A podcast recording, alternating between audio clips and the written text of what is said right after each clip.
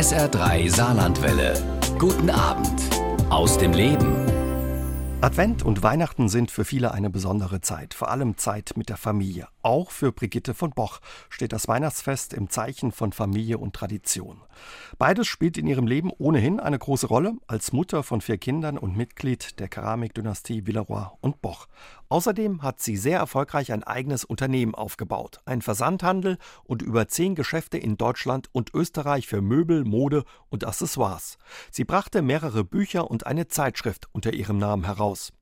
Und sie hauchte dem Hofgut Linslerhof bei Überherrn, seit mehr als 150 Jahren im Besitz der Familie ihres Mannes Wendelin von Boch, neues Leben ein, machte daraus ein Hotel mit zwei Restaurants, einer Jagdschule und vielem mehr.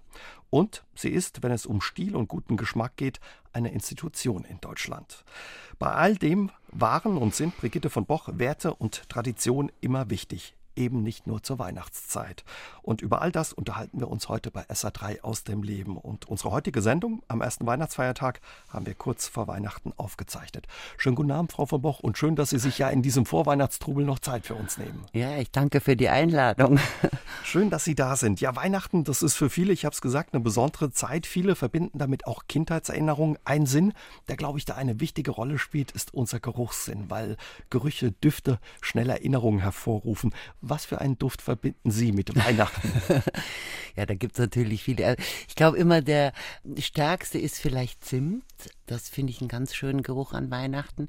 Und überhaupt diese ganze Plätzchenbacken, der Duft von Vanille und Zimt und Anis und das ist für mich irgendwie Weihnachten und natürlich Tanne, wenn sie Tanne frisch haben und äh, die mit den Fingern reiben die Tannennadeln, das ist ein wunderbarer Duft, das ist Weihnachten. Was für Erinnerungen kommen Ihnen auch gerade wenn es um das Thema Gerüche, Düfte geht in den Sinn, wenn Sie an Weihnachten in Ihrer Kindheit denken? Ja, ich glaube, das sind einfach die Gerüche, die man mitgenommen hat sein Leben lang. Das sind die Kindheitserinnerungen.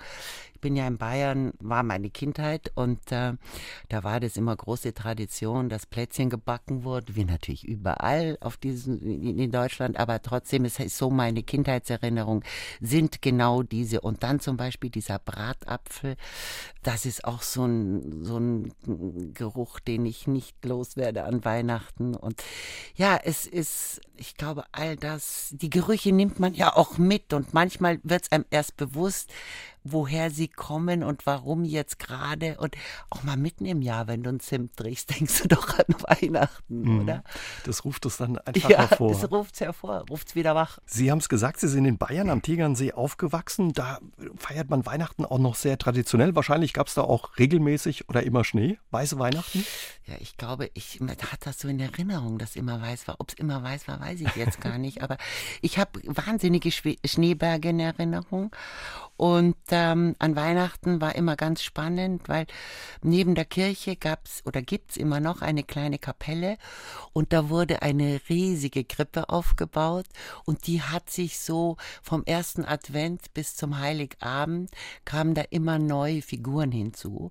Da sind wir als Kinder natürlich mit Leidenschaft hingelaufen und haben uns das angeschaut und diese diese Dramaturgie ja vom ersten Advent bis zum 24. Dezember, die hat ja was. Und ähm, ich glaube, das vergisst man heute so ein bisschen, dass dieses Weihnachtsfest ja wirklich auch eine Dramaturgie an sich hat. Sie haben mir im Vorgespräch erzählt, man sollte nicht vier Wochen Weihnachten feiern, ja, mhm. sondern klar die Adventszeit, aber mhm. die Weihnachtstage eben als solche dann auch feiern. Das ist auch so heute ein bisschen, ne, dass Weihnachten schon Ende September, Anfang Oktober beginnt mit den Süßigkeiten, den Lebkuchen im Supermarkt. Ja, es muss alles gleich und jetzt sein und äh, man lässt niemanden mehr Zeit, man selber lässt sich auch keine Zeit und ja, es ist einfach ein, eine schnelllebige Gesellschaft und äh, schade, weil ich finde, und das mache ich zu Hause auch, also gerade mit dem ersten Advent, das ist ja so der Adventskranz, der dann als erstes dasteht, äh, mit der ersten Kerze. Und dann baue ich das so langsam auf, weil ich finde, der Höhepunkt ist eigentlich wirklich der heilige Abend, ja. Und dieses Zudekorieren hat ja für mich auch was mit Zudekorieren der Seele zu tun. Also man macht sicher die Dinge nicht besser, wenn die Wohnung oder das Haus vor Gold und Silber und lila und ich weiß nicht, was glänzt. Also das hat, glaube ich, nichts mit Weihnachten für mich zu tun. So ein Stück weit überläuft. Also wenn ich Sie richtig verstehe, je näher Weihnachten rückt, desto mehr sieht man dem Haus das dann bei Ihnen auch an. Ja gut, nun bin ich auch jemand, ähm, ich, ich liebe zu dekorieren mit natürlichen Dingen, mit Tannenzapfen und Kiefern und Tannemisteln. Also ich bin jetzt nicht an Weihnachten jemand, der ich weiß nicht, da in Gold erstickt oder sonstigen. Ja, das ist da hat sie wahrscheinlich auch ihre Kindheit ein Stück weit geprägt. Ja, sie sind auf dem Land ja, aufgewachsen? Ich bin am Land aufgewachsen und da gab es auch zu der Zeit gab's gar nichts anderes. Ich meine, da gab es alte Christbaumkugeln, also oder Christbaumkugeln und die wurden Jahr für Jahr, wie ich das auch jetzt mache, die werden ganz fein säuberlich in Papier eingepackt oder in alten Kisten, die ich noch habe. Die gibt es schon seit drei Generationen. Ich hüte sie wie mein Augapfel und jedes Jahr werden sie wieder rausgezogen und meine Kinder lieben das und finden das herrlich und sagen, oh, da und da. Und es kommt mal das eine oder andere neu hinzu. Aber eine Sache wollte ich dazu sagen. Es ist ja immer die Geschichte auch Trends an Weihnachten. Ich finde das ehrlich gesagt so grauenhaft, wenn man an Weihnachten von Trends spricht, ja, welche Farben, äh, was jetzt äh, an Weihnachten dekoriert werden soll. Ich finde, das ist ein Fest, das ähm, ja, das aus der Tradition lebt. Und ob es jetzt Lebkuchen sind, die man aufhängt, oder Äpfel, die man poliert, oder seine alten Kugeln rausholt und Tanne, mehr brauchst du eigentlich gar nicht. Weil eben auch mit diesen alten Kugeln oder Traditionen schöne Erinnerungen verbunden sind. Ja, und viele dieser Traditionen, auch ihrer Kindheit, pflegt Brigitte von Boch auch heute noch mit ihrer Familie im Saarland. Uns erlaubt sie gleich einen kleinen Blick in die gute Stube der von Bochs. Okay, Frau von Boch? Ja, gerne. Brigitte von Boch ist für ihren guten Geschmack bekannt, auch wenn es darum geht, an Weihnachten für festliche Stimmung zu sorgen. Uns erlaubt sie heute bei SA3 aus dem Leben einen Blick in die gute Stube der von Bochs an Heiligabend. Frau von Boch, wie dürfen wir die, uns die gute Stube bei Ihnen zu Hause vorstellen? Ja, was wollen Sie jetzt wissen? Sagen Sie mir genau. Schön geschmückt gibt's, einen Baum gibt's Ja, natürlich. Es gibt einen wunderschönen Baum, den wir dann selber suchen, mein Mann und ich. Den suchen wir uns selber aus, weil mein Mann so ganz bestimmte Vorstellungen hat. Der muss knoppelig und rund sein und muss, also die Äste müssen alle irgendwie richtig stehen, darf keine Löcher, dürfen keine Löcher drin sein. Das ist ein Riesenritual. Also ist sein Job. Das ist sein Job. Aber ich gehe mit. Also ein Riesenritual und dann haben wir also den schönen Baum und dann habe ich natürlich natürlich ähm, Blumen, was klar ist, Amaryllis, was da irgendwie dazugehört, oder ein Weihnachtsstern. Meine Tannen, meine Misteln, äh, meine Kiefern, also alles das ist ja, ist in Vasen oder ja, in Vasen meistens. Die Misteln ist auch so eine Tradition, die ja seit vielen Jahrhunderten dazugehört. Früher wollte man mit den Misteln böse Geister abhalten. Naja, das ist es ja. Die Mistel äh, kommt ja, ist ja was Heidnisches, ja. Ich meine, das ganze Weihnachtsfest kommt aus dem Heidnischen, wenn Sie so wollen. Und es ist ja die Wintersonnenwende und drum auch dieses Licht und, und die Kerzen. Und das hat ja als solches nichts mit der Geburt Jesu Christus zu tun. Also insofern ist das ein heidnisches Fest und auch schön Lichterfest, wenn man so will. Und die Mistel gehört für mich irgendwie dazu. Die hat was Mystisches. Ich liebe diese, diese Misteln in ihrer Struktur und Form. Ja, und darum hängt man sie sich ja eigentlich auch über die Haustür, was ich jedes Jahr habe. Ein Mistelkron über der Haustür. Und ähm, da soll, drunter soll man sich ja küssen. Ob das immer so passiert, weiß ich jetzt nicht, aber sie hängt zumindest da. Ja, das sind alles diese Bräuche und Gebräuche, die man so in den Jahrhunderten, die unsere Urväter uns und Mütter uns beigebracht haben. Sie haben den Baum schon angesprochen und auch die Kugeln, die Sie über Jahrzehnte schon horden. Wer schmückt den Baum? Ihr Mann sucht ihn aus, schmückt er ihn auch? Also das Schmücken hat ein besonderes Ritual. Das machen wir immer am Abend vorher. Und dann setzt, ist eigentlich die ganze, ja, ist immer die Familie schon zusammen, setzt man hin und dann wird also gequatscht und wird dann ein bisschen was getrunken und jeder schmückt eigentlich den Baum mit. Ja, oh, und der eine sagt dann, oh, da muss noch was hin, springt auf und hängt noch eine Kugel an. Also das ist so ein familiäres Zusammensein und äh, kreatives Zusammensein. Sie haben mit Ihrem Mann vier Kinder, bereits vier Enkelkinder. Mhm. Das ist eine große Familie. Mhm. Ihr Mann selbst hat viele Geschwister, mhm. sechs Stück. Da gibt es mhm. viele Neffen und Nichten. Kommen die alle an Weihnachten? Ist das ein großer, großer Trubel? Wir hatten das, dass wir immer Weihnachten alle zusammen gefeiert haben. Das wurde aber dann so anstrengend mit der ganzen Pakete und ich weiß nicht was. Also das war sehr anstrengend. Wir haben unser Familienfest, das große Familienfest, auf Ostern verlegt. An Weihnachten sind wir, also die Familie, und dann gibt es immer noch zwei, drei Leute, die keine Familie haben, die bei uns sind. Und das, dieses Jahr sind es zwei, letztes Jahr waren es drei. Und so kommt immer jemand dazu, der nicht weiß, wirklich oder niemanden hat, bei dem er gemütlich Weihnachten feiern kann. Das ist schön, dass Sie dann die Leute auch so sich einladen. Ja, ja, ja. Wir sind ein sehr offenes, gastfreundliches Haus. Und ich finde, Weihnachten ist ja sowieso, wenn man von irgendwas noch sprechen kann, soll es ja eigentlich das Fest oder ist das Fest der Liebe und soll eigentlich damit auch das Fest der Nächstenliebe sein. Ihr Mann hat über Sie mal gesagt, meine Frau kann es locker mit einem Sternekoch oder mit jedem Sternekoch sogar aufnehmen. Was gibt's zu essen? Kochen Sie selbst? Ja, ich liebe ja zu kochen. Sie kochen ich, ja, gerne. ich liebe, ich liebe zu kochen. Ich habe ja auch ein Kochbuch mal gemacht. Also ich finde Kochen eine der schönsten äh, Nebensachen der Welt, wenn man so will. Und an Weihnachten gibt's Reh. Mhm. Selbst geschossen. Von Ihrem Mann. Hm, ob das jetzt mein Mann oder mein Sohn war, weiß ich jetzt nicht. Oder Beide. meine Söhne. Ja. Ich weiß es nicht, aber es ist auf jeden Fall aus heimischen Wäldern selbst geschossen.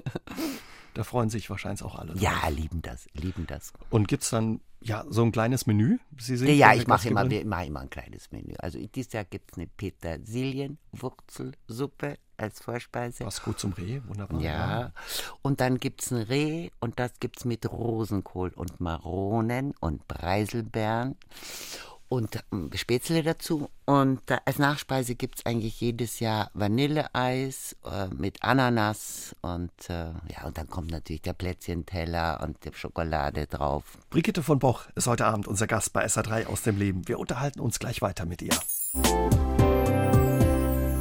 SA3 aus dem Leben am ersten Weihnachtsfeiertag mit einem besonderen Gast, Brigitte von Boch. Wir unterhalten uns über den Zauber, der von der Adventszeit und auch von Weihnachten ausgeht. Frau von Boch, wir haben vorhin ein bisschen erzählt über Ihre Kindheit in Bayern am Tegernsee.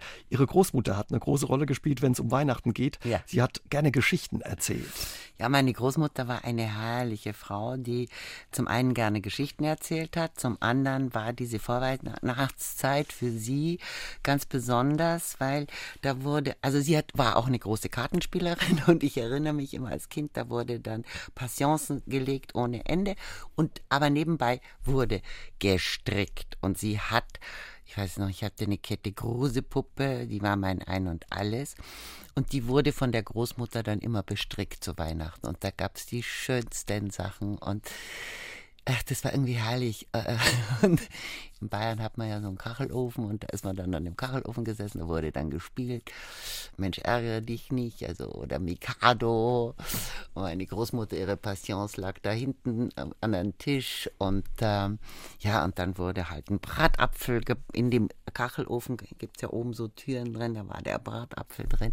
Es roch herrlich, es gab wunderbare Plätzchen.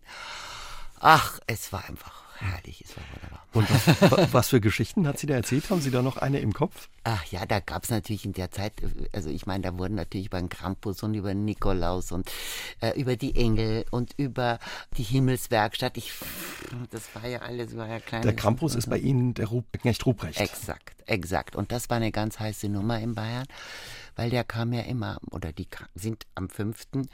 durchs Dorf, also damals war ja Rottach wirklich ein Dorf.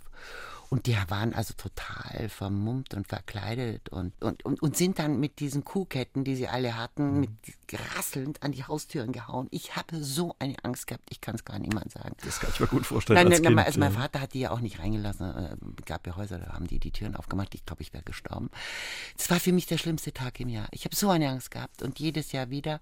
Aber gut, am nächsten Tag kam der Nikolaus und dann war es auch wieder in Ordnung. Gehören Geschenke auch bei Ihnen dazu zu Weihnachten? Ja, natürlich, für die Kinder. Also mein Mann und ich, wir sind da etwas reduziert. Ähm, mein Mann schreibt mir jedes Jahr zu Weihnachten ein Liebesbriefe. Oh, wie schön. Ne? und ich finde das so ein tolles Geschenk. Die habe ich alle gebündelt mit schönen Bändchen. Und ich finde das eigentlich das schönste Geschenk, muss das ich ganz ehrlich Geschenk. sagen. Ja. ja. Ja, ja, das ist ganz toll. Ich habe von einer Weihnachtstruhe gelesen, die es bei Ihnen gibt. Sie kaufen das ganze Jahr über, um keinen Stress zu haben und Exakt. verstauen da die Geschenke. Gibt es die noch, die Truhe? Die gibt's. Weil den Stress tue ich mir nicht an. Und wenn man unterwegs ist, dann sieht man einmal so was, da was, dort was, es ist lustig, es ist amüsant, es ist, ich weiß nicht was. Und dann kaufe ich es und dann kommt es in die große Truhe. Und die ist gut behütet. Das ist keine rein Die ist sehr gut behütet. Da kommt keiner dran. Traditionen, Sie haben es ein paar Mal schon gesagt heute Abend, sind Ihnen wichtig. Mhm. Nicht nur, wenn es um Weihnachten geht, aber auch an Weihnachten. Warum ist Ihnen das wichtig, Frau von Boch?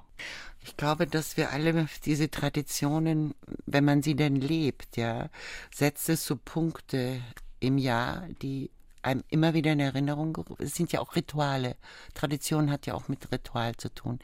Und ich glaube, ganz wichtig in unserem Leben sind Rituale verbunden mit diesen Traditionen. Und das sind Fixpunkte, wo man sich dran halten kann. Die Kinder sich dran halten können, wir uns selber dran halten können und die auch ein besonderes Highlight in unserem Leben darstellen. Und ich glaube, dass man das auch wirklich leben muss. Und da komme ich zu einem anderen Punkt. Ich denke auch, dass man an so einem Fest wie Weihnachten, es hat auch mit Respekt zu tun. Respekt vor sich selber, Respekt vor den anderen. Dass man sich an diesem Tag auch wirklich was Besonderes anzieht, dass man es zelebriert, dass man es noch versteht zu feiern, dass man sich freut. Man vergisst das so, ja, weil ich meine, viele arbeiten ja bis Heiligabend Mittag oder Nachmittag und für die Frauen ist das ein wahnsinniger Stress auch und die Erwartungen sind so groß und es ist ja auch das Fest der großen Enttäuschungen, wenn du so willst. Also es ist ja nicht immer alles nur schön an Weihnachten, das darf man, muss man glaube ich auch mal sagen, ja. Und aber ich denke mir, dass man sich so aus seinem Alltag rausholt und ist es so wichtig, dass man für sich selber auch für Respekt vor sich selber und Höflichkeit an das Fest, dass man da auch sich mal schön macht. Ist es genau das, was wir auch verlieren, wenn wir diese Tradition nicht pflegen ja. und ein Stück weit auch hegen? Zum einen strukturieren sie oder gliedern ja unser Jahr und tun uns ja auch gut. Ja, da verliert man viel und ich glaube, dass das auch ein Problem unserer Zeit ist, ja, dass wir einfach das Jahr so vor uns hinleben und die Momente, auf die es dann wirklich, die wirklich schön wären zu feiern, die übergeht man auch so ein bisschen, ja. Und das ist nur noch, ja, ist nur noch Geschenke austauschen, ohne große Worte, ohne, ohne Liebe. Und darum denke ich auch für die Kinder, ich habe meinen Kindern, als sie klein waren, immer verboten, mir was zu kaufen für an Weihnachten. Ich wollte immer, dass sie kreativ sind. Das haben sie auch gemacht.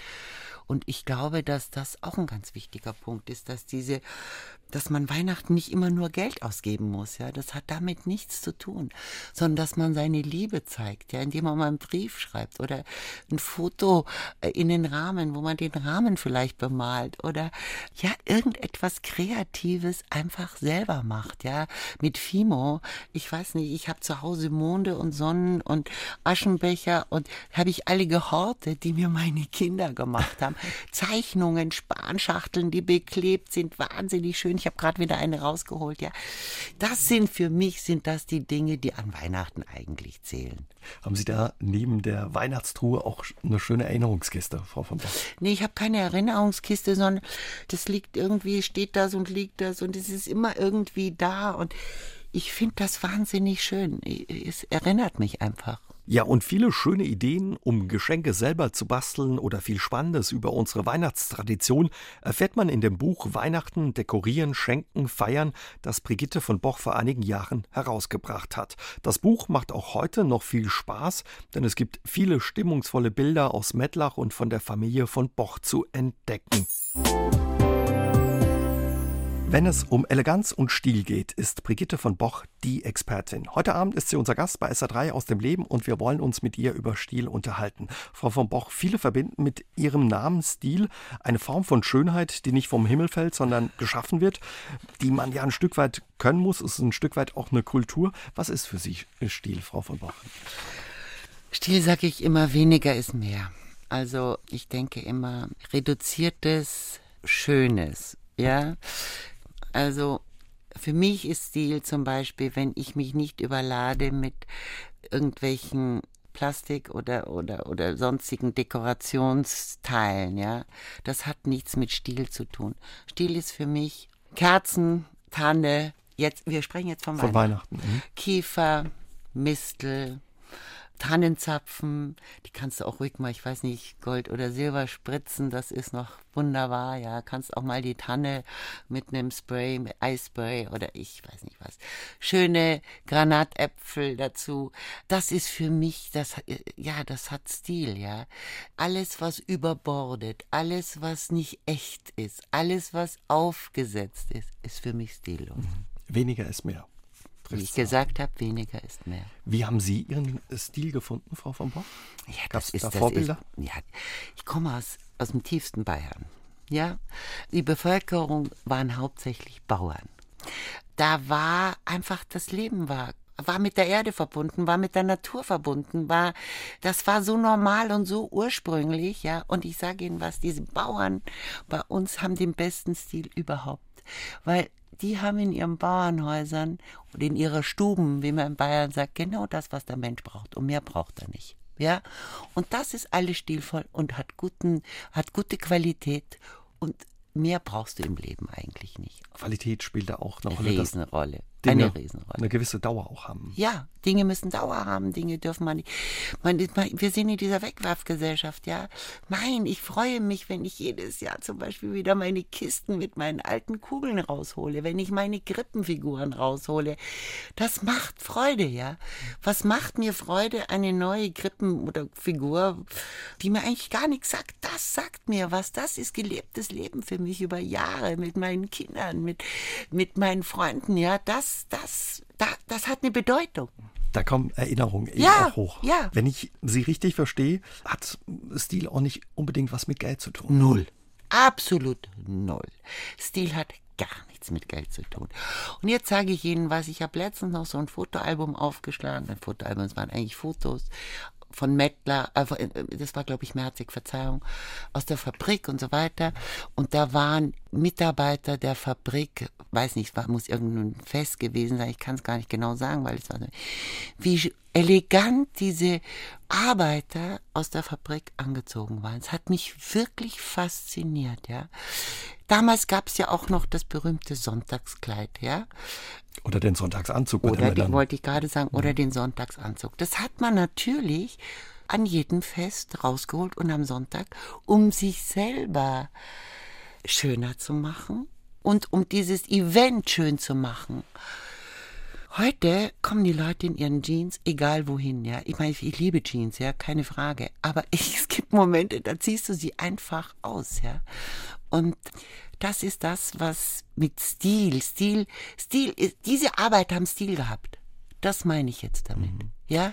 Ich habe von Ihnen auch gelesen, Stil ist immer auch ein Gesamtpaket. Da gehört eben die Kleidung dazu, Ja. aber auch zum Beispiel, wie man sich ausdrückt, wie man sich begegnet. Ja, das gehört natürlich dazu. Ich meine, es kommt, wenn ich einem Menschen gegenübertrete, ist natürlich ein Unterschied, ob der Mensch mich anlacht und zeigt mir, dass er herzlich ist, dass er sich freut, dass er mich sieht, ja, oder ob er ein Muffgesicht sieht und diese Begrüßung nicht als Ehre von beiden Seiten sieht, ja. Es hat ja auch was mit Ehre zu tun, ja. Mit Anstand auch. Mit Anstand, mit Oh, das, ja, okay. Das ist aber sowieso ein weites Thema bei uns im Land, würde ich sagen.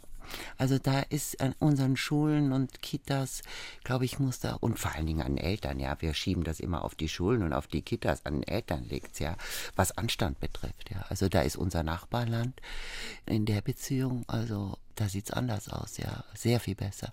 Die Franzosen sind, was die Erziehung betrifft, sehr viel strenger. Ja, ist auch in Ordnung. Würden Sie sagen, es gibt ja dieses Vorurteil, dass die Deutschen wenig Stil haben oder bei dem Geschmack nicht so ein glückliches Händchen haben? also ich mache morgens immer meinen Sport und da schaue ich dann in das Morgenmagazin und da denke ich mir, es kann nicht wahr sein, wie teilweise sich die Moderatoren sich präsentieren am frühen Morgen ihrem Publikum. Die Damen sind immer noch ganz in Ordnung, aber die Herren, also da muss ich sagen, ich wollte eigentlich jetzt gerade mal einen Brief schreiben, weil es geht gar nicht. Ja. Zu leger. Ja, es ist einfach zu leger. Ich kann nicht in einem T-Shirt im Vorausschnitt ohne, ich kann mich nicht morgens den Menschen präsentieren. Es ist auch eine Respektsache. Woher kommt Ihre Leidenschaft für diese Dinge, für auch die schönen Dinge? Das Einrichten, das Dekorieren? Ach, ich finde, Schönheit ist einfach was wahnsinnig Wichtiges in unserem Leben, ja. Und das ist vielen gar nicht bewusst. Ich glaube, es ist fast ein Muss, dass der Mensch, wenn er mit Schönheit umgeben ist, glücklicher ist, ja. Schönheit ist natürlich für jeden etwas anderes, ist schön, Gott sei Dank. Aber trotzdem, Schönheit am Ende weiß man genau zu definieren, ja.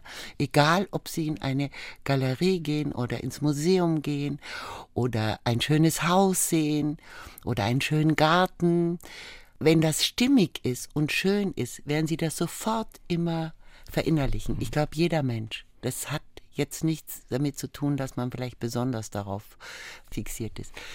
Ich glaube, es ist einfach wahnsinnig wichtig für uns alle. Mochten Sie das schon als kleines Kind oder junges ja. Mädchen? Ja, meine Mutter hat mir das beigebracht. Ich weiß noch, im Winter bin ich mit meiner Großmutter immer in die Kirche gegangen. Ich habe das Gefühl, es war immer so eiskalt, dass mir eigentlich heute noch das Blut friert. Und meine Mutter hatte dann, weil sie damals schon, ich meine, das darf man alles nicht vergessen, das war ja Anfang der 50er, äh, Mitte der 50er, wurden dann, ich weiß es noch genau, ein rot karierter Faltenrock. Und da gab es ja keine Strümpfe bunte, also mussten rote Strümpfe gestrickt werden. Und äh, ich weiß noch, ich sehe mich heute noch sitzen mit in der Kirche mit diesen Strümpfen, es war eisig kalt und es war, ich war nur am Kratzen und so. Und, aber das war ihr Schönheitssinn. Es ging nicht anders. Es musste dieser rot karierte Rock, mussten leider rote Strümpfe dazu. so bin ich aufgewachsen. Brigitte von Boch baute ihren eigenen Versandhandel und eine Kosmetiklinie auf, brachte Bücher und eine Zeitschrift unter ihrem Namen heraus. Wir unterhalten uns heute Abend bei SA3 aus dem Leben mit ihr darüber, wie sie zu der erfolgreichen Geschäftsfrau und Unternehmerin wurde. Frau von Boch, Sie haben schon verraten, Sie sind in Rottach-Egern am Südufer des Tegernsees aufgewachsen. Schon lange ein Touristenort. Die Wittelsbacher haben ihn, glaube ich, zuerst für sich entdeckt. Heute ganz viele Urlauber, die da gerne Ferien machen. Von was haben Sie als Kind oder als Teenagerin geträumt? Was wollten Sie werden?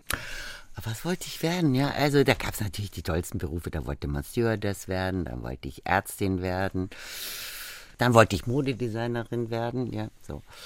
Und wie das so ist, dann heiratet man so munter vor sich hin und dann, ähm, ja, dann hat man Familie, gründet Familie, dann ist das irgendwie aus. Dann war ich, ich war dann sehr schnell Mutter und dann ist das so ein bisschen vorbei. Und dann habe ich eigentlich erst wieder angefangen mit diesen Dingen, als mein Sohn erwachsen wurde und sagte, ich war das gar nicht, die das alles wollte, das große Business machen und so. Der sagte, Mami, warum machst du nicht? Du hast so einen guten Stil und alles so gut und so. So ist das eigentlich entstanden. Ihr Sohn Oliver war so ein mhm. Stück weit der Ideengeber. Der hatte mhm. in den USA gelebt und hat das da ein Stück weit mitgebracht, die Idee. Mhm. mhm. Der kannte natürlich Master Stewart in, in, den USA und fand also, was Master Stewart kann, äh, etwas vermessen. Das kannst du auch, Mami, so unter dem Motto.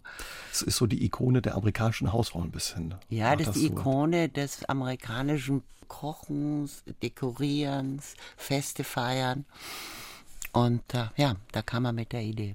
Musste er Sie überreden oder waren Sie gleich Feuer Nee, nee, der musste mich wahnsinnig überreden, das gebe ich also zu. Und irgendwann bin ich eingeknickt, weil er ist so, wenn er was will, dann findet das auch statt. Und irgendwann konnte ich dann auch nicht mehr, dann habe ich es gemacht. War da Ihr Name von Boch eher Fluch oder Segen, Frau von Boch?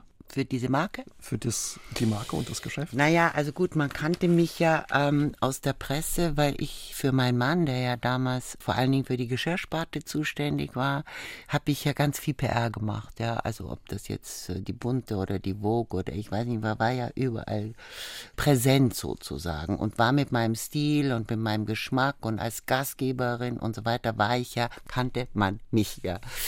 Und ähm, ich weiß es nicht. Also ich hätte die Marke vielleicht anders genannt, aber mich als Hintergrundperson, ich weiß es nicht. Kann es Ihnen ehrlich gesagt mhm. nicht sagen. Ansonsten war es Ihnen immer wichtig, das zu trennen, auch von dem Geschäft Ihres Mannes oder der Familie. Ja, total. Ich fand, das geht auch nicht. Also ich, immer war das wahnsinnig wichtig. Ich wollte auch meinen Mann da nicht irgendwie mit reinziehen. Der hatte sein eigenes und aber er hat mich sehr bestärkt in der Sache, es zu tun. Sie haben, kann man glaube ich schon ein Stück weit sagen, den Deutschen ja diesen Landhausstil, dieses Country Flair näher gebracht. Wie würden Sie das beschreiben? Was ist das? Naja, also wir haben jetzt nicht, und das war vielleicht auch so ein bisschen, es ist immer der Traum und der Traum und die Wirklichkeit klaffen da auseinander. Den Stil, den wir hatten oder haben, ist ein internationaler Stil, ja den kannst du nicht mit deutschem Landhaus. Also das, das, das geht nicht, ja. Weil der Kehl steht nicht im deutschen Landhaus, ja. Und alle Accessoires, die da so sind, das ist sehr international. Und uns hat mal ein Producer, also wie sagt man, aus der Produktion im Ausland gefragt, ihr könnt das in Deutschland verkaufen? Also, als er den Katalog mhm. gesehen mhm. hat, ja. Und das ist natürlich eine kleine Schicht von Menschen, die das in Deutschland so will, ja. Der Deutsche ist ja in seiner Einrichtung, ja, sehr deutsch. Was würden Sie ändern in der deutschen Einrichtung, wenn Sie dürfen? Nein, ich ändere gar nichts, weil jeder muss mit der Einrichtung. Muss sich wohlfühlen. Ja, also das ist doch jedem seine Sache.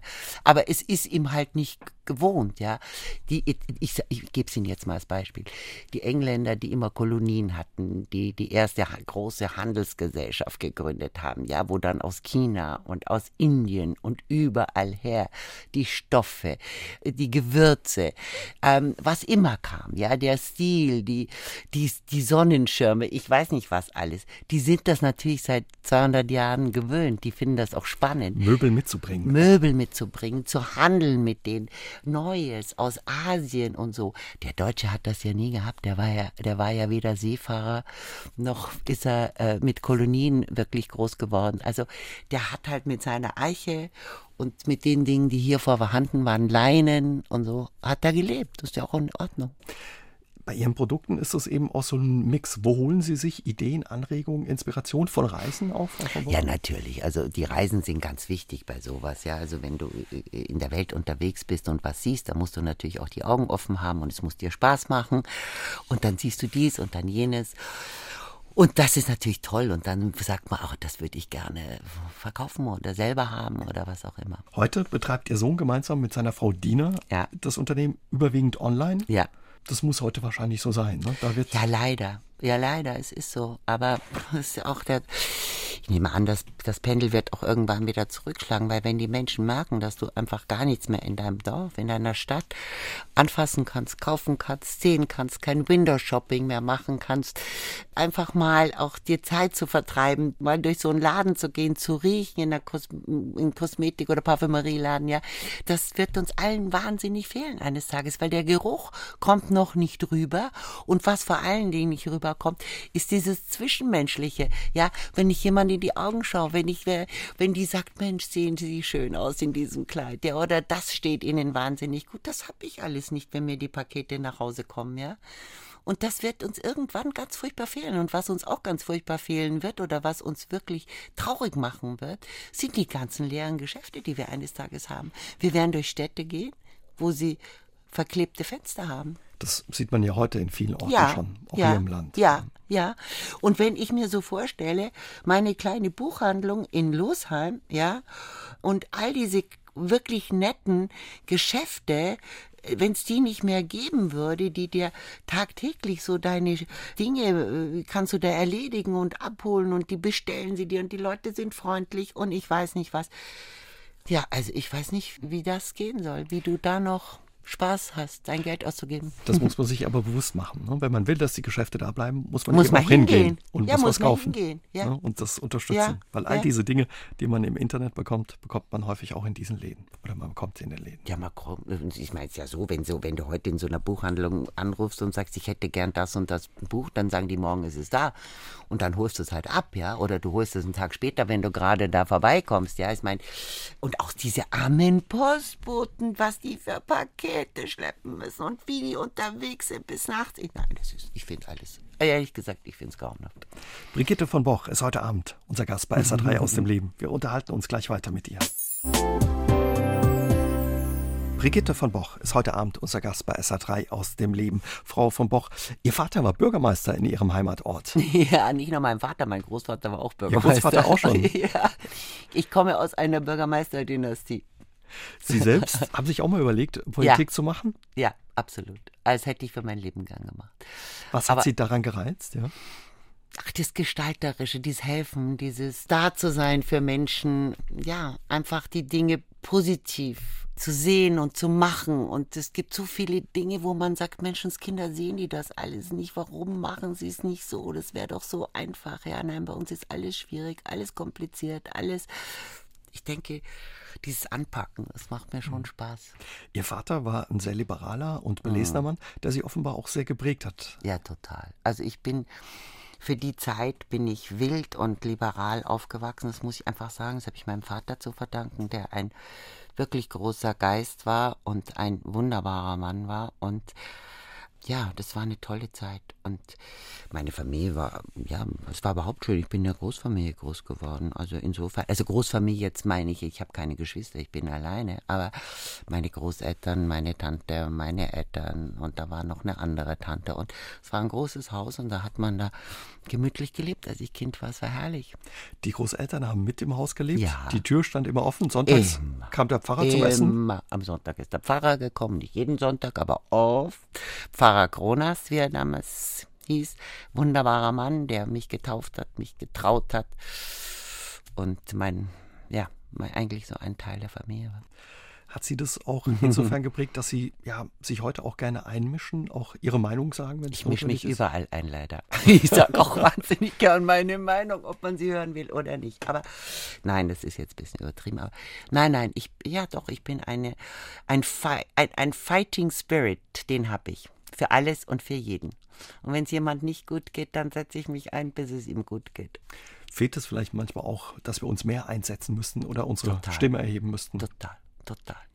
Also ich finde dieses Wegducken und dieses nur noch für sich selber da sein und einfach, ja, das, ich verstehe es nicht. Und ich finde, man ist ja am Ende, ist man ja als Gesellschaft ein Ganzes, ja. Und alle die, die stark sind und die müssten ja eigentlich sich einbringen, ja. Und Stärke hat was mit geistiger Stärke zu tun und mit Nächstenliebe auch, ja. Ich glaube, das, ganz, das spielt eine ganz große Rolle. Ihre Heimat hat Sie sehr geprägt. Trotz alledem hat es Sie auch schon früh in die Ferne gezogen. Es ging dann nach London, wenn das stimmt, Ja. nach Lausanne, München, Frankfurt. Ja. Sie wollten offenbar die Welt auch entdecken. Ja, ganz, ganz. Das war. Also, ich, ich fand das spannend, die Welt zu entdecken. Ich wollte andere Sprachen lernen, ich wollte andere Menschen kennenlernen. Ich bin so geprägt von diesem bayerischen Sein, Gott sei Dank. Diese Kindheit war wunderbar. Ich bin stabil geworden dadurch. Ich habe eine Selbstsicherheit bekommen. So, aber dann wollte ich auch die Welt sehen und wollte andere Menschen kennenlernen. Und das habe ich dann auch ganz früh gemacht und das finde ich heute noch spannend, muss ich Ihnen sagen. Also ich liebe es, ins Ausland zu gehen, mit Menschen zu sprechen und mit Menschen zu sein. Also ich finde das herrlich. Was war so ein spannender Ort, wo es hinging für Sie? War das London? Ja, London ist ja immer spannend gewesen. Bis heute, ja. Ja, bis heute. Ich meine, das war einfach toll. Da in der Mitte der 60er Jahre, da ging die Post ab. Ja, das war einfach genial. Und habe ich natürlich alles so mitbekommen, Mary Quant. Und ich weiß noch, als ich einmal aus London zurückkam meine Mutter mich abholte, die schier in Ohnmacht gefallen ist. Ich weiß nicht, ob irgendjemand noch Mary Quant was sagt. Das war die Modeschöpferin Helfen Sie damals. uns, ja. Das war die Modeschöpferin. Und da hatte man hat so einen ganz kurzen Bob gehabt, ja, und war relativ hell geschminkt, ganz schwarz umrandete Augen, weiße Strümpfe, bitte, weiße Strumpfhosen und Minirock natürlich und schwarzer Rollkragenpullover. Ich weiß nicht, ich sehe mich heute noch. Meine Mutter ist schier in Ohnmacht gefallen. Die hat mich in München abgeholt. ich mit diesen kohlschwarzen Augen. Und da hat sie zu mir gesagt im Auto, so steigst du mir in Rottach nicht aus dem Auto. Wir fahren jetzt die nächste, weiß nicht mehr, Apotheke oder was, um, um, um, um, um was zu holen. Und ich wurde, musste mich im Auto, also diesen ganzen kohlrabenschwarzen Kajal und was immer das war, aus dem Gesicht. Na gut, ich bin dann trotz, aber trotzdem mit weißen äh, äh, Strumpfhosen und diesem Minirock und war, meine Mutter hat gesagt, zieh das sofort alles aus, zieh das sofort alles aus. Wage dich nicht hier so rumzulaufen. So war das damals. Ja, und Mitte der 70er Jahre hat Brigitte von Boch auf einer Hochzeit ihren Mann getroffen. Sie haben viel gelacht und die ganze Nacht getanzt. Wenig später waren sie verheiratet. Wie es für sie war, in eine saarländische Keramikdynastie einzuheiraten und ins Saarland zu kommen, darüber unterhalten wir uns gleich mit ihr bei SA3 aus dem Leben. SA3 aus dem Leben. Am ersten Weihnachtsfeiertag ist Brigitte von Boch mein Gast. Frau von Boch, 1974, ein besonderes Jahr für Sie. Sie waren auf eine Hochzeit eingeladen bei Freunden, Ihrer besten Freundin, glaube ich Meiner sogar. besten Freund. Und ja, haben da ihren Mann kennengelernt. Er war mein von Buch. Tischer. Er war ihr Tischer. Offenbar Liebe auf den ersten Blick. Ja, war es eigentlich. Also das stimmt nicht ganz. Ich, hab, ich hatte ihn schon auf einer anderen Hochzeit Jahre zuvor gesehen und fand ihn einfach einen sauheißen Typen, muss ich ganz ehrlich sagen. Er war lustig, er hat getanzt wie ein Lump am Stecken. er war, er war herrlich. Er war total unkonventionell und ähm, nein, ich fand es wunderbar. Und dann haben wir uns per Zufall, war er mein Tischherr und das war, ja, war sehr schön. Wenig später haben Sie geheiratet. Ja. Aber ja, Sie haben nicht nur Jahre. Ihren Mann geheiratet, quasi die Liebe mhm. Ihres Lebens, sondern ein Stück weit auch eine Familie und eine der bedeutendsten Industriedynastien der Republik. Wie war das für Sie, in so eine Familie einzuheiraten? Oder hat es gar keine Rolle gespielt? Doch, doch, das spielt natürlich eine Riesenrolle. Also erstmal habe ich fünf Schwägerinnen gehabt, ja. Fünf Schwägerinnen, die einen Lieblingsbruder hatten. Und das war genau mein Mann, ja. Das ist natürlich, war nicht ganz einfach am Anfang, gebe ich ganz offen zu. Klar, weil sie lieben ihren Bruder und man ist ja immer ein Eindringling von außen, wenn man in so eine Familie reinkommt, ja. Da musste man seinen Platz behaupten. Das hat mir mein Schwiegervater immer sehr geholfen. Mit dem hatte ich ein sehr gutes Verhältnis. Und Nein, das ging dann schon und heute lieben wir uns und also auch meine Schwägerin, leider ist ja eine verstorben und aber aber das ist alles wunderbar. Sie haben mal in einem Interview gesagt, ich habe nicht nur die Liebe meines Lebens geheiratet, sondern eben auch ein Stück weit Verpflichtungen und Erwartungen. Was waren das für Verpflichtungen und Erwartungen, die Sie da mitgeheiratet haben? Naja gut, also man, in so einer Familie wird natürlich, also nicht nur von der Familie, aber auch von dem drumherum wird natürlich erwartet, dass man gewisse Dinge tut, gewisse Dinge nicht tut, von der Großfamilie auch, dass man präsent ist bei allen möglichen Anlässen, dass man ja den Namen vertritt, wenn man so will. Und das sind schon Verpflichtungen. Also man kann da jetzt nicht einfach das tun, was man ständig gerne täte. Sie haben uns schon erzählt, Sie waren viel unterwegs, haben die Welt gesehen, hatten, wenn das richtig ist, auch schon zwei Modegeschäfte und ein ja. Geschäft für englisches Silber, ja. wo Sie selbstständig waren. Ja. War das dann schwierig, das loszulassen oder haben Sie gesagt, Nee, ich, äh, ja, schwierig, aber nein, ich war einfach so wahnsinnig verliebt und ich fand auch dieses Leben, dann der Beginn dieses Lebens sehr spannend. Ja, es war ja auch total neu für mich, ja, und auch hier an die Saat zu ziehen und das zu erleben und diese Familie zu erleben und das fand ich auch total spannend und finde es auch heute noch spannend. Wie war es für Sie, aus Bayern ins Saarland zu kommen oder eben ich aus bin ja aus Frankfurt ins aus Saarland Frankfurt? gekommen? Naja, das war also erstmal war das schon etwas erstaunlich, weil wir haben damals in Hilbringen im kleinen Schlösschen gewohnt und ich wollte dann runtergehen ins Dorf, da gab es einen Metzger und das war, glaube ich, Dienstag oder Mittwoch, ich weiß nicht mehr, und kam da rein und da war aber nicht ein Stück Fleisch, sondern da waren irgendwelche Nudeln und Backel und äh, Sauerkraut und Würste, glaube ich, kann man. Ne? Und dann sagte die Metzgerin zu mir, na, ich habe gesagt, ich hätte ein Stück Fleisch, dann sagte sie zu mir, Fleisch gibt es bei uns erst ab Freitag. Da war ab Freitag hing da erst Fleisch, da wurde geschlachtet, nämlich an am Donnerstag. Und vom Montag bis Freitag gab es kein Fleisch. Man konnte sich wahrscheinlich die wenigsten leisten oder ich, ich weiß jetzt gar nicht mehr warum. Und also das war schon in, aus einem Wurst- und Fleischland Bayern zu kommen und essen. Das war schon. Aber ich meine, ich fand es herrlich. Ich habe das sehr genossen hier und genieße es immer noch. Was ich auch sehr genieße, ist diese, dieser europäische Aspekt, dass man einfach so mal schnell nach Luxemburg fährt oder rüber nach Frankreich. Finde ich herrlich. Und da oben, also ich meine, wir haben ja herrliche Wälder hier, ja. Und die Menschen sind nett und sehr familiär auch alle feiern gerne. Nee, das ist völlig in Ordnung. Und wenn ich jetzt so zwei Wochen am Tegernsee bin, dann fällt es mir auch ehrlich gesagt nicht schwer, meinen Koffer wieder zu packen. Kommen Sie gerne nach Hause. Ja, ja. Das ist heute ja. Ihr Zuhause. Das ja, das ist mein Zuhause. Sie sind ein Landmensch, mögen das Landleben. Was mögen Sie daran? Auch heute leben Sie, glaube ich, auf dem ja. Land. Ja. Ich liebe die Freiheit. Ich liebe die Natur. Ich, ich, ich liebe die Tiere. Ich liebe Pflanzen. Ich finde das alles so ein großes Geschenk, das kann ich gar niemand sagen. Und das erfreut mich wahnsinnig. Ich kann mich dann an einem Sonnenaufgang oder Sonnenuntergang unsäglich freuen und fasziniert mich und reißt mich irgendwie so mit. Und ich finde das toll. Ich liebe das Land. Ich liebe überhaupt Natur. Also ich könnte nicht in der Stadt leben. Ich kann mal drei, vier, fünf Tage in der Stadt sein, aber dann reicht es mir auch wieder. Man erzählt sich die Geschichte, ich weiß nicht, ob sie stimmt, dass ihr Mann sie immer gefragt hat, wenn ein neues Design von VB in Produktion ging, dass sie ein Auge drauf gehabt haben, nochmal geguckt haben ob es passt oder nicht. Naja, ob es passt oder nicht, aber er hat mir gesagt, komm und schaust dir an, ob es dir gefällt. Was Sie es für gut befinden. Ja, ja, so. Und aber ich meine, das, was ich immer besonders gut fand, war dann immer so elitär, in Anführungszeichen, dass es nicht gegangen ist. Und das, was, ja, ich, ja, ich habe dann einen anderen Geschmack. Aber er, hat's, er wollte immer, dass ich drüber schaue und fand das auch immer wichtig. Wir haben auch immer viel darüber geredet und ähm, ich fand sein, seine Zeit da, fand ich auch wahnsinnig spannend mit diesen Messen. Darf mir auch nicht vergessen, man war da in New York und Frankfurt und auch die Mitkonkurrenten, die da waren, das war äh, einfach, ein, mein Mann war ja jemand, der zu jedem eigentlich Kontakt hatte, auch zu den Mitkonkurrenten und das war einfach eine spannende Zeit und eine kreative Zeit auch, ja. Und wir haben viel da auch gemeinsam irgendwie gemacht.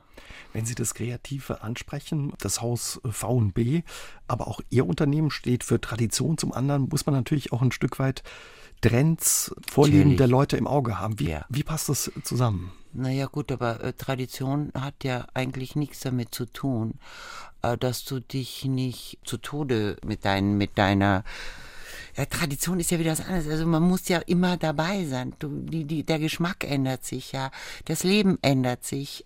Es ändert sich ja ständig alles, ja. Wenn, wenn du jung bist, hast du einen anderen Geschmack, wenn du älter bist, ja. Ich meine, wir selber ändern uns ja ständig und so ändert sich natürlich auch jedes Business ständig, ja. Und da muss man einfach dranbleiben und das ist ja auch das Spannende. Also wenn ich immer dasselbe machen würde, weil ich das vor 250 Jahren gemacht habe, ja, also gut, das ist ja irgendwann mal beendet, weil jeder hat es im Schrank. Ja, jeder will ja auch immer wieder was Neues. Das ist die Herausforderung. Ja. Brigitte von Boch ist heute Abend unser Gast bei SA3 aus dem Leben. Sie gilt als eine der gefragtesten Gastgeberinnen der Republik. Und darüber, wie man Feste organisiert, erfährt man auch viel in dem Bildband von Brigitte von Boch Einladungen. Ihre herausragende Begabung ist ihr guter Geschmack, ihr Gestaltungswille und ihre Kreativität, sagt Wendelin von Boch über seine Frau Brigitte. Heute Abend ist sie unser Gast bei SA3 aus dem Leben. Frau von Boch, Weihnachten ist im vollen Gange. Die Sendung geht langsam dem Ende entgegen. Wie verbringen Sie den zweiten Weihnachtsfeiertag? Oh, das ist immer ein ganz gemütlicher Tag eigentlich, weil die Kleinen, also die Enkelkinder, die sind natürlich schon morgens früh zugange mit den Spielsachen, äh, Büchern, die sie bekommen haben. Man selber ist, wir gehen ja am, am, am Heiligabend in die Kirche, also haben wir sozusagen am ersten Weihnachtsfeiertag frei und da machen wir ganz gemütlich. Dann gibt es einen großen Brunch elf oder so. Und dann meistens einen großen Spaziergang. Und dann wird irgendwas gespielt. Die einen spielen Schach, die anderen spielen Backgammon, die dritten quatschen einfach nur. Also total relaxed, ja. Und äh, letztes Jahr haben wir dann aber Gäste gehabt. Äh, und am ersten Weihnachtsfeiertag abends auch in Ordnung, kommen auch immer wieder am zweiten welche. Wir haben letztes Jahr auch noch einen Teil der Familie, die eigentlich so ein bisschen verloren gerade war, weil die das andere Ding zum Mittagessen noch gehabt am Heiligabend und so. Also es ist, es ist gerade wie es ist und Sie wissen ja, wie, wenn die Familie zusammen ist, dann ergibt sich immer Neues und das ist eigentlich auch schön. Also wichtig, höre ich raus, ist, dass man einfach Zeit miteinander verbringt. Ja, das ist das Tollste. Ja, und wenn Weihnachten vorbei ist, das große ja, Fest. Dann hauen sie alle wieder ab. Hauen sie ab, okay. dann ist das 26., 27. Meine Tochter, die eine muss schon wieder zurück nach LA, die ist fertig dann mit ihrem Studium, also die macht gerade ihr Examen. Die muss ganz dringend wieder weg, was ganz traurig ist, aber die ist dann im Mai beendet und alles wunderbar. Ja, und die anderen gehen dann wo immer auch hin zu ihren Freunden, um da dann Silvester zu feiern oder mit Freunden und so. Ist auch in Ordnung. Ist es schwer, die Kinder dann wieder ziehen zu lassen oder nee. Sie, das gehört einfach dazu? Nee, ist auch das gut, ist dass wir wieder normal. unsere Ruhe haben. Nein, das ist auch gut. Also muss ich ganz ehrlich sagen, ich freue mich wahnsinnig und bin glückselig jetzt über diese Tage. Aber dann ist auch wieder gut. Und die sind auch froh, dass sie wieder gehen dürfen, weil es ist natürlich so, Familie auf einen Haufen ist auch anstrengend, ja. Und das darf man nicht unterschätzen. Und da muss man manchmal, muss man sich dreimal auf die Zunge beißen, dass man was nicht sagt, ja? Da ist was dran. Ja, Sie haben es gesagt, wenn Weihnachten rum ist, kündigt sich schon das nächste Fest, die nächste Party an, Silvester. Sie ja. haben den Ruf, eine perfekte ja. Gastgeberin zu sein. Ihren Einladungen sind schon Spitzen aus Politik und Wirtschaft gerne gefolgt. Wie feiern Sie Silvester? Haben Sie da auch wieder Gäste? Na, also dies Jahr nicht. Normalerweise äh, mache ich immer was, aber dieses Jahr ist es einfach zu viel des Guten. Also das war ein, ein anstrengender Herbst für mich äh, in vielerlei Beziehungen. Aber nee, dieses Jahr lasse ich mich einladen. Das ist auch mal gut. Sie sind aber gerne Gastgeberin. Das ja, haben Sie ich lieb's. Ja? Eigentlich liebe ich es, ja. Und äh, nee, das ist einfach schön, Gastgeberin zu sein, weil ich finde immer, wenn du, wenn deine Gäste kommen, wenn du denen einen besonderen Abend machst, wenn die glücklich sind, wenn die nach Hause gehen und sagen, Mensch, war das schön, das Essen war köstlich, es war saugemütlich, es war einfach schön. Ist doch eine gute Erinnerung, oder? Ihre Mutter war angeblich schon eine gute Gastgeberin. Hm, das war eher mein Vater. Ihr Vater, der gesellig.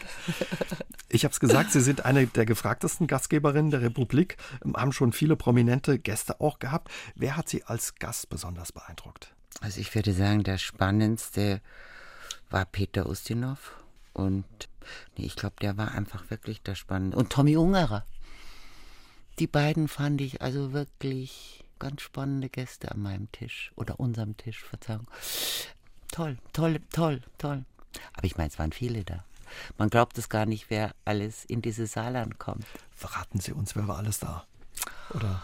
Doch, doch, doch. Also, also sowieso Thomas Gottschalk, ähm, der Sohn der holländischen Königin, von Herrn Soros angefangen, den Sohn von Herrn Soros bis, ich weiß, ich, ich meine, bei uns waren viele. Ich kann es Ihnen gar nicht, ehrlich gesagt, alle aufzählen. Und Franz Josef Strauß in alten Tagen und es waren viele da. Mhm. Es waren ganz viele da. Und das ist auch, das ist auch das Tolle dran. Und äh, das hat auch unser Leben sehr geprägt, muss ich sagen. Nicht, weil sie einfach Celebrities sind, nein, weil sie auch wirklich teilweise wunderbare Gäste waren, ja. Wie kann man Sie als Gast glücklich machen, Frau von Boch?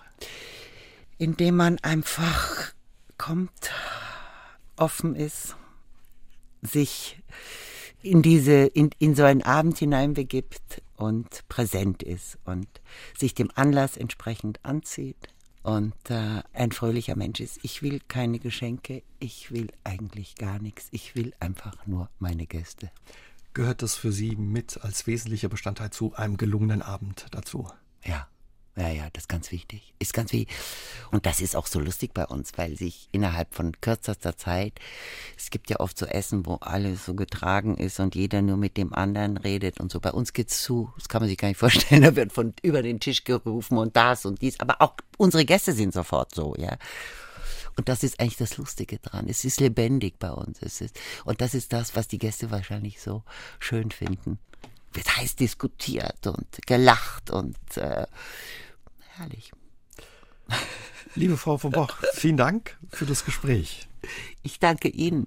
Und ja, ich wünsche Ihnen und Ihrer Familie alles Gute für 2019. Selbe für Sie und einen guten Rutsch. Danke Dankeschön. Ihnen. Danke. Und auch Ihnen zu Hause einen guten Rutsch und alles Gute für das neue Jahr. Vielen Dank auch für Ihre Treue in diesem Jahr. Ich würde mich freuen, wenn Sie 2019 wieder regelmäßig dabei sind, denn schon am 1. Januar gibt es eine neue Ausgabe von SA3 aus dem Leben. Dann ist die Apothekerin und Verlegerin Anita Maas mein Gast. Wir unterhalten uns über Neuanfänge. Bis dahin, passen Sie gut auf sich auf. Tschüss und gute Nacht, sagt der Uwe Jäger. SR3 aus dem Leben. Immer dienstags im Radio, danach als Podcast auf sr3.de.